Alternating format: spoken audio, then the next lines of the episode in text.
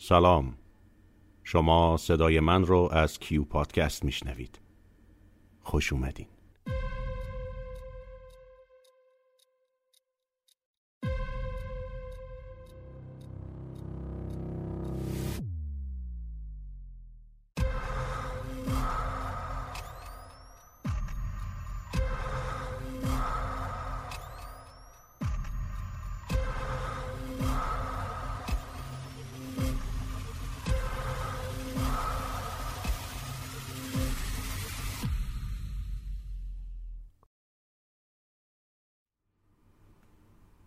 روز پنجم آن وقت سفر مغرب اندک اندک به پایان خود نزدیک می شد.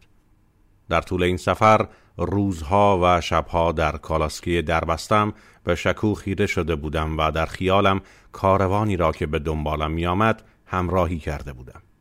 همان طرحی که روز اول در آستانه قصر در ذهنم درخشیده بود باز همه جا می درخشید. اساس خانوادم بر پشت مالها و نوکرها و کلفتهایم بر اسبهای زیبای استبلم. چه مزهک بود. من زنم را در گور سالش تنها گذاشته بودم و آن قصر تو در توی غمانگیز را هم برای همیشه به روح او سپرده بودم. خانواده من در این هنگام تنها از خود من تشکیل می شد و آن روزهای خوش که همه زنده بودند سپری شده بود. پدرم ثروت و قصر و املاک خود را برایم باقی گذاشته و روزی خود را در شکارگاه کشته بود. من ناراحت نشدم چون دوستش نمی داشتم و زیاد هم ندیده بودمش. اما مادرم وقتی او را از دست دادم پانزده سال داشتم و همان وقت بود که دانستم در واقع خودم را برای همیشه از دست دادم.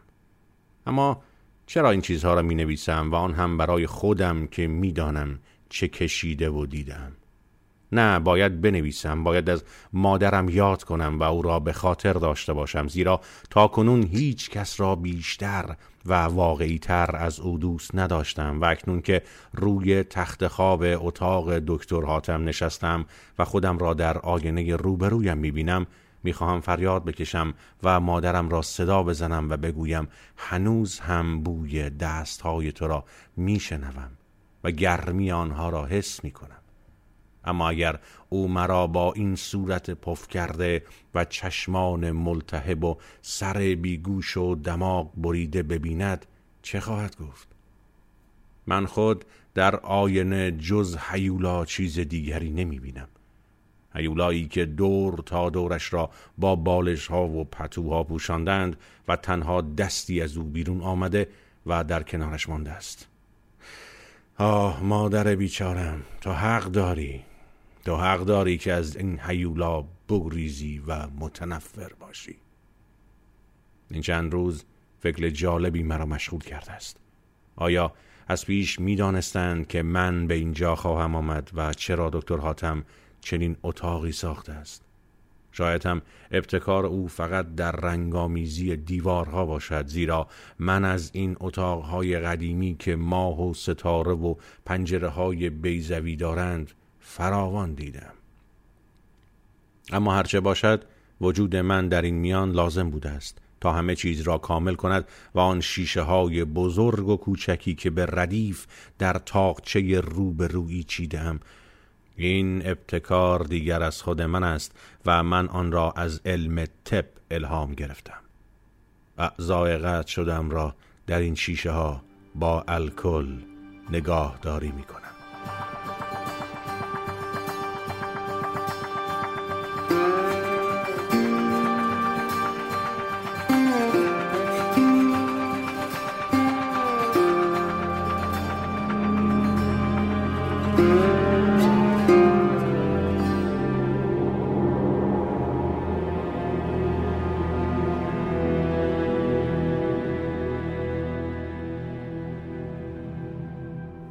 روز ششم. من در این اتاق از امتیازات جالبی برخوردارم. این را دیروز هم نوشتم. هر لحظه می توانم به خودم و به اعضای قطع شدم که در الکل شناورند نگاه کنم و مهم این است که حتی نباید زحمت برگشتن یا چرخاندن سر را به خودم هموار کنم. همه آنها روبروی من هستند. پرستاری که عاقبت دکتر حاتم فرستاد در حقیقت زن او است. و من بر جوانی و زیباییش دریق خوردم زیرا تلخترین تجربه عمر من در همین نکته است. چرا دکتر حاتم مخصوصا می‌خواهد زندگی جوانها را تباه کند؟ این چه شهوت و حرس موحشی است که او را وامی دارد پسرهای جوان را گمراه کند و زنهای جوان را به بدترین بدبختی ها و پستی ها بکشاند. اما باید ساکت بود. چرا پیش از موعد خودم را به دکتر حاتم بشناسانم. او قاتل واقعی پسر من است و باید تلخترین عذابها را به کیفر جنایتش بچشد.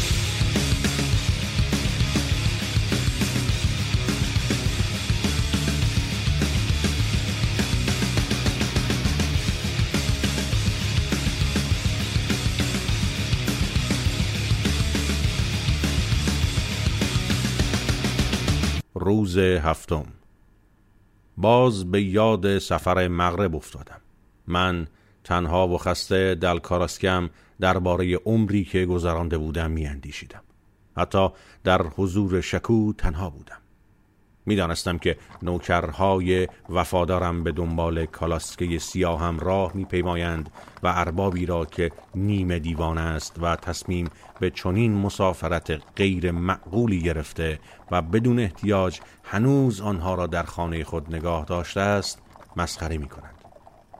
اما همیشه در تصوراتم در خیالم و بر آن طرح سمجی که در مدخل قصر به درون ذهنم خلیده بود یک نقطه سیاه درخشان و متحرک وجود داشت. این نقطه مزاحم که مثل مگسی در روح من دور می‌زد اندیشه کالاسکی بود بزرگتر و سیاهتر از کالاسکه خودم و خالیتر و تنهاتر و غمانگیزتر از آن که پیشا پیش همه ما می‌رفت و سورچی پیری آن را میراند. در حقیقت همه ما در همه سفرها به دنبال آن کالاسکه بود که حرکت می کردیم و نه به سوی مقصدمان. همان کالاسکه ای که نقش مومیایی شده فرزندم در میانش درون تابوت چوبی خوبی و اطراف می‌خورد بالا و پایی میپرید و لابد مثل شکو چرت می‌زد. این مغناطیس بود که مرا به سوی نامعلوم می‌کشید. صدای زنگوله ها در فضای بیابان می رخصید و من فکر می کردم و فکر می کردم که آیا همیشه تا ابد تا مغرب در همه مکانها و زمانها آه آیا همیشه باید این نعش ساکت و مرموز را تعقیب کنم؟ بعد در مغرب خانه کوچکی خریدم معصومانه می اندیشیدم که اگر در یک خانه معمولی زندگی کنم و با همسایه هایم هشر و نشر داشته باشم و حتی خودم برای خرید به بازار بروم می توانم فراموش کنم و فراموش کنم و از وسواس ها و کابوس هایم رهایی یابم. نعش پسرم را در اتاق دور دستی گذاشتم و خودم در اتاق معمولی و آفتابگیری ساکن شدم. آنجا یک ده زیبا و با تراوت بود که مردم پاک دل و ساده ای داشت. آنها به هر ترتیبی که می توانستند می‌خواستند این غریبه اعیان را تماشا کنند. بچه های پا و بیمار از درختها بالا می رفتند و با حیرت به من خیره می شدند زنها سرک می کشیدند و مردها آهسته از پشت بامها دزدانه به خانه نگاه می کردند برای آنها من بدبختترین مردم بودم زیرا پول داشتم و دست و پا نداشتم. و خیلی زود شایعات فراوان همه این چیزها را به اضافه جزئیات زندگی من که معلوم نبود ساخته کیست در سراسر ده پراکنده کرد. مردم ساده و بیخبر ده گمان می بردند که نقص من مادرزادی است.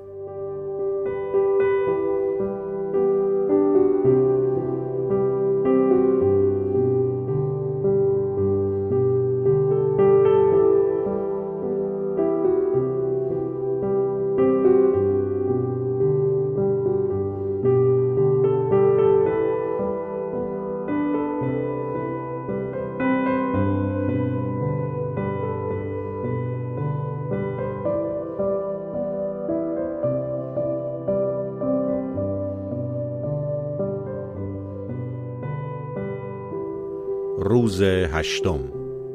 هر روز بعد از ظهر دکتر حاتم به دیدارم میآید و با هم ساعتها گفتگو می‌کنیم. این ساعتهای دراز و سنگین و کسالت آور را به هیچ طریق دیگر نمی‌توان گذراند.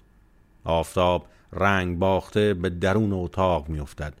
من همچنان به بالش ها تکیه می دهم و دکتر حاتم در آن صندلی بزرگ راحتی فرو می رود. چه علاقه ای بین این قبیل صندلی ها دارد؟ آن وقت شروع می کند. از مسافرت هایش می گوید از آدم هایی که دیده است و بیمارانی که معالجه کرده است. من اغلب گوش می کنم و گاهی نیز در دلم به او می خندم. زیرا با همه زرنگی نتوانسته است مرا بشناسد. معاذا هیچ وقت از آن زمانی که در شهر ما میزیست سخن نمی‌گوید و همین مرا اندکی به شک و تردید دچار می‌سازد خیلی چیزها فهمیدم. بعد از ظهرها او را عذاب می‌دهد. نمی‌داند چه کار کند و چطور این همه لحظه های پوچ و خالی را تحمل کند. شبها خوابش نمی‌برد و وقتی هم به خواب می‌رود کابوس های وحشتناک به سراغش میآید. آه عجیب است. در تمام این چیزها من هم با او شریکم. هیچ وقت نمی‌توانم فراموش کنم که یک عمر با این دردها و شکنجه ها زندگی کردم و تصور اینکه باز هم باید نفس بکشم و زنده باشم مثل باد زمستان میلرزاندم. صبحها همیشه تا ساعت ده در رخت خواب بودم. خواب. اما این آرزو را هم به گور خواهم بود که حتی یک شب مثل مردم عادی مثل کارگران راه دهقانان و باربران بتوانم بخوابم. شبها را با بیدار شدنها و خواب دیدنها و از خواب پریدنها سهر می کنم دیگر قرص های خواب آور هم هر قدر قوی باشند به فریادم نمی رسند و آن وقت وقتی سپیده می‌زند اندکی راحت می شوم و از چنگال خیال ها و خاطراتم رهایی می یابم. ساعت ده صبح بیدار می شوم و تا ظهر همچنان در بستر می مانم. باید رویاها و کابوس های شب پیش را نشخار کنم نشخار می کنم و گاهی اشک می ریزم ظهر چیزی به اسم نهار می خورم شکو مثل سگ مرا دوست می دارد و دور برم می پلکد آهسته به درون میخزد و سینی غذا را روی رخت خواب می‌گذارد و دهانش را باز می‌کند و میبندد. بعد با چشمان ملتمسش خیره به من نگاه می‌کند. من در زیر نگاه های محبت آمیزش که همچون خنجری در دلم کارگر می شود آهسته غذایم را می‌خورم و با خود میاندیشم آیا این همان شکوست؟ هموست که من روزی زبانش را بریدم؟ همونست که از من مثل کودکی پرستاری می کند و آن وقت عصبانی می شوم احساس می کنم که شکو مسخرم می کند و با این کارها دستم می اندازد. اما از دست من دیگر چه برمی آید؟ وقتی که ناسزا گفتن و کتک و شلاق زدن و زبان بریدن هم نتوانسته باشد او را ولو اندکی اذیت کند و به درد کشیدن و ناله کردن مجبور سازد اینک بعد از ظهر فرا می رسد. وقتی شکو سینی غذا را بر می دارد و باز دور برم می لولد و بو می کشد و همچنان که قوس کرده و سرش را در لاک خود فرو برده است بیرون می رود به خودم می آیم و به در نگاه می کنم. مثل اینکه انتظار دارم بعد از ظهر مثل دیوی از راه برسد. آنگاه دلهورها آغاز می شود. دلم می گیرد. استراب به هیجانم می آورد اشک چشمم را می سوزاند بیان که فرو ریزد. می‌خواهم فریاد بزنم و فرار کنم به کسی و به جایی پناه ببرم. اما چه کسی پناهم می‌دهد؟ نه دوستی دارم و نه خیشاوندی و به ناچار در خود فرو می‌روم و بر اعصاب کوفتم فشار میآورم و در دلم میگریم. استرابم را فرو می‌خورم و خاموش و بی حرکت ساعتها و ساعتها به در و پنجره خیره می‌شوم. و اندک اندک چیزی در خیالم شکل می‌گیرد قطره هایی غلیز و کشدار به آهستگی و سنگینی درون شیشه ای فرو می چکد.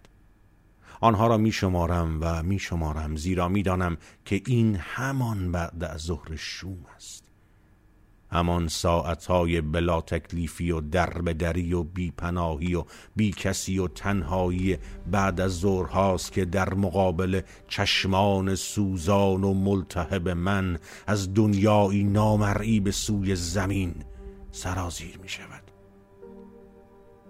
در یکی از همین بعد از ظهرها بود که وسواسی مهیب روحم را در هم فشرد. باید پسرم را بکشم. پسرم را بکشم.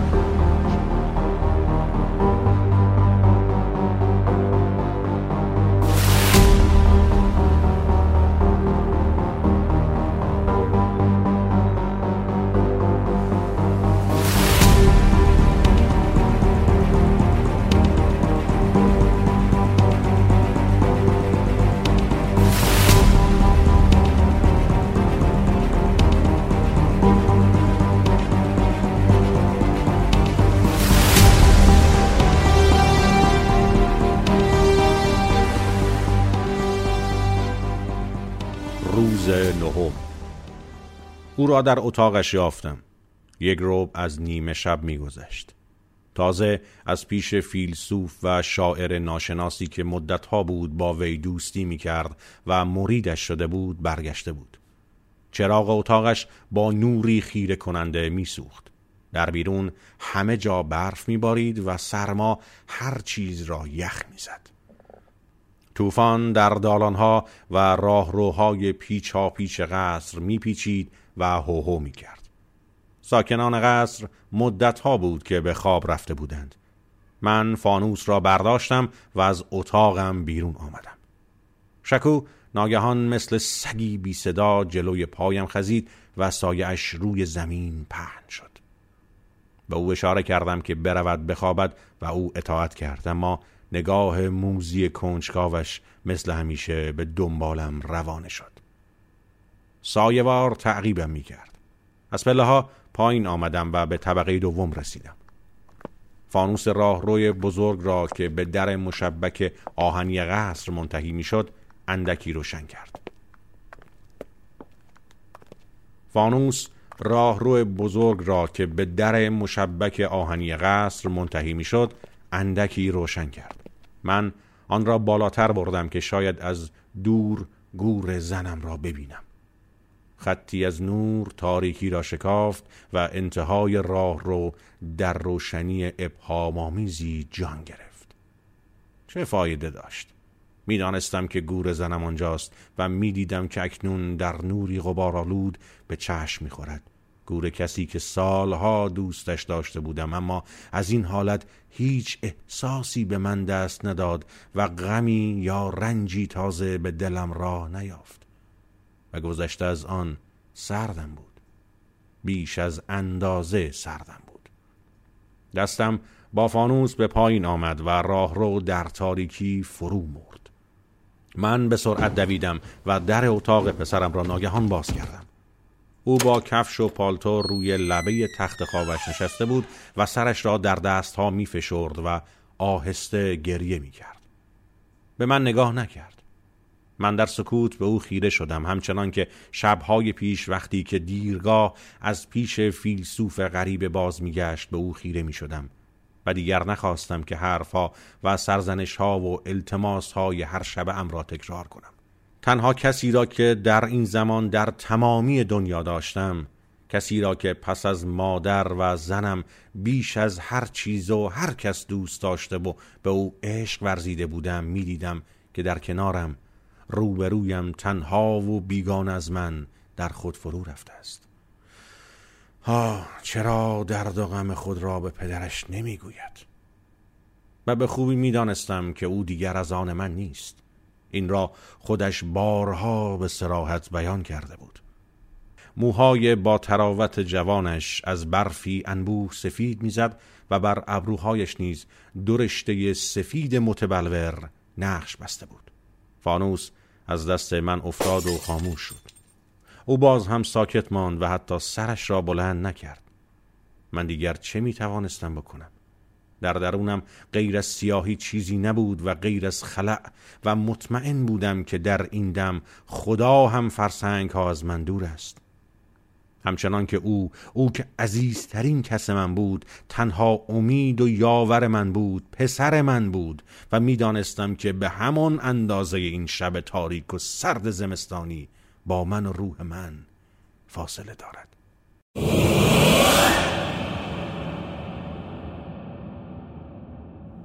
دست مصمم و بی اراده من دشنه تیزم را از بغلم بیرون کشید.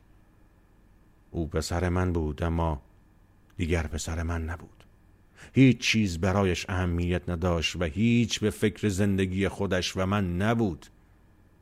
در این لحظه همه سخنهایی که به طور مبهم درباره آن فیلسوف ناشناس شنیده بودم به یادم آمد.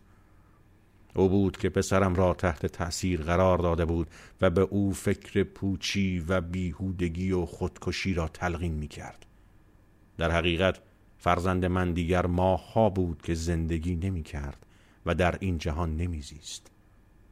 عبوس و مردم گریز شده بود و همیشه میگریست و به خودش پناه می برد. خشناک و پرسوء زن به من خیره می‌شد و پرسش هایم را بی پاسخ می گذاشت و تنها لبان بیرحم خود را هر دم بیشتر بر هم می فشرد. بیشتر رفتم و با فشار دست شانهش را بالا بردم که چشمم در چشمهایش بیفتد. لبخند تحقیرآمیزی برای یک ثانیه لبهای بیگناهش را از هم گشود اما نگاهمان حتی لحظه با هم تلاقی نکرد.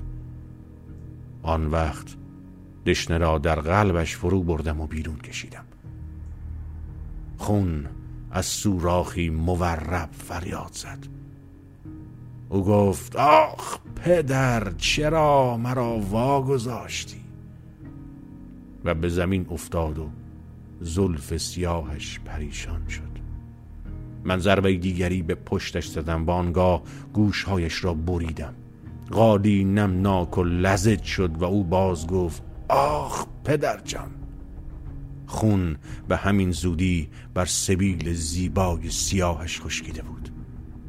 برف در روی سر و ابروهایش آب می‌شد و همراه قطره های گرم خون به زمین می چکید.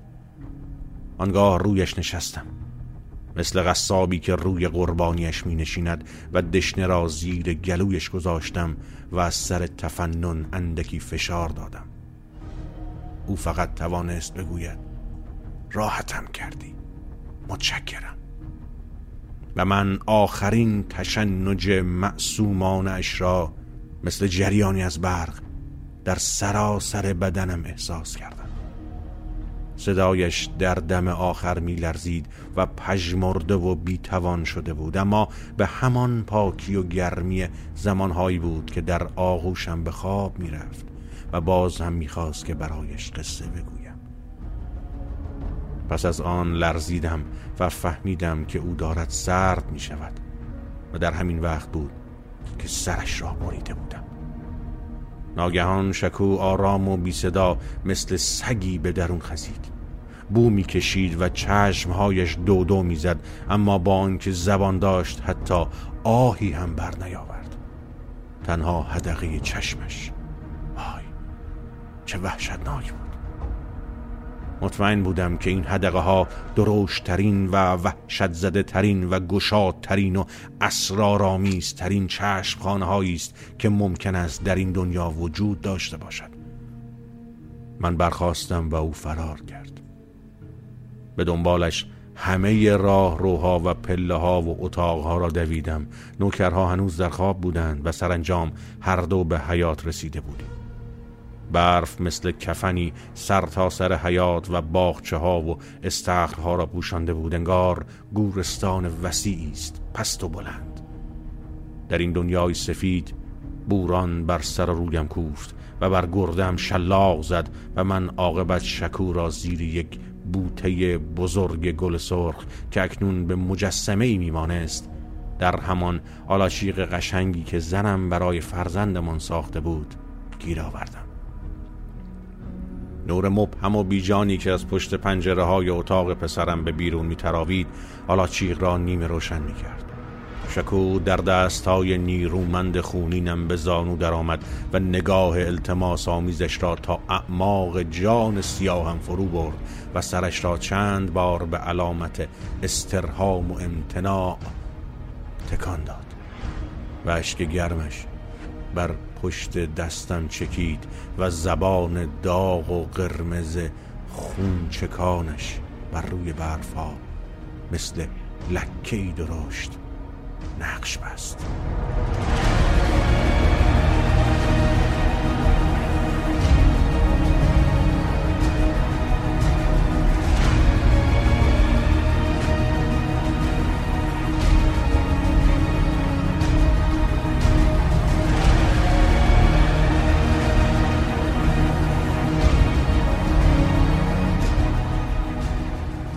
به پایان پنجمین قسمت از کیو پادکست رسیدیم. امیدوارم لذت برده باشیم دیگه بعد از پنج قسمت حتما خواهش همیشگی ما رو یادتون هست. اینکه معرفی پادکست ما رو به دوستان و نزدیکانتون فراموش نکنید. دم همتون گرم. تا قسمت بعد به امید دیدار.